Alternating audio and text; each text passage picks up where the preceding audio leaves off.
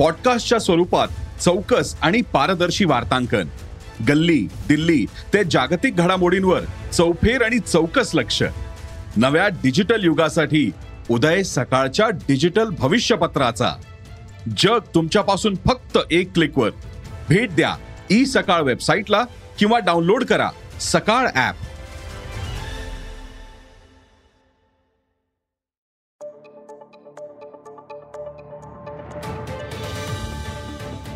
नमस्कार माझं नाव सुमित मोगले. अॅग्रोवनच्या शेत मार्केट पॉडकास्टमध्ये आपल्या सगळ्यांचं स्वागत आहे. आपण ऐकताय मार्केट बुलेटिन. ज्यात असतात शेतमालाच्या मार्केटवर परिणाम करणाऱ्या राज्यातल्या आणि देशातल्या महत्त्वाच्या घडामोडी. सगळ्यात आधी आजच्या ठळक घडामोडी. देशात यंदा सुद्धा खतांचा असंतुलित वापर. पामतेल दरातली घसरण कायम आहे. कमी पावसामुळे अन्नधान्य पिकांचा पेरा कमी झाला अमेरिकेत मका पिकाला अतिउष्णतेचा फटका. आणि जागतिक पातळीवर हळद उत्पादनात भारत चीन आणि म्यानमार हे महत्त्वाचा देश आहेत. मात्र मागील तीन वर्षांपासून भारताच्या हळदीला मागणी वाढल्या. चालू वर्षात भारतातनं विक्रमी हळद निर्यातीची शक्यता आहे आणि भारतीय हळदीला मागणी का वाढल्या? किंवा देशातनं किती हळद निर्यात होत्या? त्याचा बाजारावर काय परिणाम होऊ शकतोय? हे पाहूयात पॉडकास्टच्या शेवटी. शेतकरी खरीपासाठी एप्रिल महिन्यापासूनच खतांची खरेदी सुरू करतात. यंदा एप्रिल ते जून या तीन महिन्यात देशातली खतांची खरेदी जी आहे ती वाढल्या. यंदा खतांचा वापर गेल्या वर्षीपेक्षा एकवीस टक्क्यांनी अधिक झालाय परंतु खतांचा समतोल वापर काय झालेला नाही. युरियाचा वापर पंचवीस टक्के अधिक राहिलाय तर डीएपी खतांची मागणी जी आहे ती सत्तर टक्क्यांनी वाढल्या. दुसरीकडं एमओ पी खतांची मागणी ही मात्र वीस टक्क्यांनी घटल्या. तर संयुक्त खतांचा सुद्धा वापर आता चौदा टक्क्यांनी कमी राहिलाय. यावरनं काय आहे? खरीपात खतांचा असंतुलित वापर झाल्याचं थोडक्यात दिसून येतंय. त्यामुळे पिकांच्या उत्पादनावर सुद्धा त्याचा परिणाम होण्याची शक्यता आहे. इंडोनेशियात पामतेलाचा साठा वाढलाय. त्यातच इंडोनेशियानं ऑगस्ट महिन्यासाठी पामतेल निर्यातीवर शुल्क जे आहे ते कमी केलं आणि ह्याचा परिणाम मलेशियाच्या पामतेल बाजारावर व्हायला लागलाय. आंतरराष्ट्रीय बाजारात पामतेलाचा पुरवठा वाढलाय मात्र मागणी कमी झाल्या. त्यामुळे दर नरमल्यात थोडं सध्या बुरसा मलेशिया एक्सचेंजवर ऑक्टोबरचं वायदं तीन हजार सहाशे सेहेचाळीस रिंगीट प्रति टन या दरानं झाल्यात. रिंगीट हे मलेशियाचं चलन आहे तुम्हाला माहितीच आहे. डॉलरमध्ये ह्यो दर जो आहे तो आठशे अठरा डॉलर असतोय. मात्र हा दर विक्रमी दरापेक्षा चाळीस टक्क्यांनी कमी आहे. पुढील काळात पामतेलाचा दर तीन हजार ते चार हजार शंभर रिंगीटच्या दरम्यान राहू शकतात असं जाणकारांनी सांगितलंय.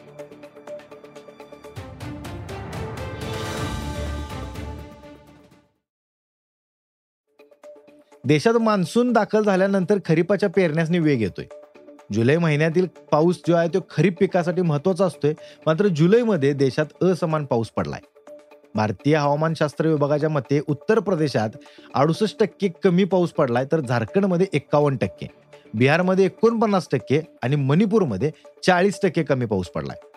त्यासोबतच त्रिपुरा पश्चिम बंगाल उत्तराखंड या सगळ्या राज्यात पावसाचं प्रमाण कमी राहिले आता कमी पावसाचा भातासह इतर पिकांच्या पेरणीवर पण परिणाम झालाच की देशात आत्तापर्यंत जर बघायला गेलं तर एकूण अन्नधान्य पिकांचा पेरा जो आहे तो साडेचार टक्क्यांनी कमी झालाय. त्यामुळे अन्नधान्य उत्पादनावर परिणाम होऊ शकतोय असं जाणकारांनी सांगितलंय. जगात मका पुरवठ्यात अमेरिका आघाडीवर आहे. अमेरिका अनेक देशांना मका निर्यात करते पण यंदा कमी पाऊस आणि अतिउष्णतेचा फटका मका पिकाला बसलाय. सध्या अमेरिकेत मका पीक वाढीच्या अवस्थेत आहे आणि काही भागात जर बघायला गेलं तर मक्याच्या कणसांमध्ये दाणं भरा लागल्यात. अमेरिकेतील महत्त्वाच्या अठरा राज्यांमध्ये एकसष्ट टक्के पीक चांगल्या अवस्थेत आहे. तर चौदा टक्के पिकाची स्थिती काय चांगली नाही. असं अमेरिकेच्या कृषी विभागानं म्हणजे युएसडीएनं म्हणून सांगितलंय. त्यामुळं यंदा अमेरिकेतली जी काय मका उत्पादन आहेत या उत्पादनावर परिणाम होण्याची शक्यता आहे. अमेरिकेत मका उत्पादन किती राहतं त्याचा जगभरातील मक्याच्या दरावर परिणाम होईल असं जाणकारांनी सांगितलंय. जगात भारत हळद उत्पादनात आघाडीवर आहे. एकूण जागतिक उत्पादनात भारताचा वाटा तब्बल ऐंशी टक्क्यांवर आहे. त्यानंतर चीन आठ टक्के उत्पादन करते तर म्यानमार चार टक्के नायजेरिया तीन टक्के आणि बांगलादेश सुद्धा तीन टक्के या म्हणजे यांचा वाटा आहे. भारतातील हळदीची गुणवत्ता आणि दर्जा चांगला असतोय त्यामुळे तिला जगात सगळीकडे मोठी मागणी असते. कोरोना महामारीनंतर रोगप्रतिकारशक्ती वाढण्यासाठी हळदीचा मोठा बोलबाला झालाय. त्यामुळे जगभरात हळदीचा वापर वाढलाय आणि भारताची हळद निर्यात सुद्धा त्याच्यामुळे वाढलाय. भारत बांगलादेश आखाती देश Dubai European union united Arab अमिराती आणि मोरोक्को ह्या देशांना हळद सध्या निर्यात करतोय. आता मागील वर्षात जर बघायला गेलं तर भारतातनं एक लाख त्रेपन्न हजार टन हळदीची निर्यात झाली होती. तर दोन हजार वीस एकवीस मधली निर्यात जर बघायला गेलं तर एक लाख त्र्याऐंशी हजार टनांवर पोचली होती. कोरोना काळात वाढलेल्या मागणीमुळे विक्रमी निर्यात शक्य झाली. मागील तीन वर्षापासून हळदीची मागणी वाढलेली आहे. ती कायम राहण्याचा अंदाज सुद्धा व्यक्त व्हायला लागलाय.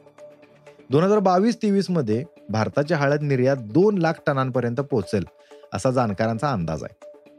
हळदीची निर्यात वाढल्यास देशांतर्गत बाजारात सुद्धा त्याचा परिणाम दिसेल आणि हळदीला उठाव वाढल्यानं दराला आधार मिळेल. हळदीचं दर मागील काही महिन्यापासून स्थिरावलेला सुद्धा आहेत आता असं जाणकारांनी सांगितलं. आज इथंच थांबूया. अॅग्रोवनच्या शेत मार्केट पॉडकास्टमध्ये उद्या पुन्हा भेटूया. शेतीबद्दलच्या सगळ्या अपडेटसाठी अॅग्रोवनच्या यूट्यूब फेसबुक आणि इंस्टाग्राम पेजला फॉलो करा. धन्यवाद.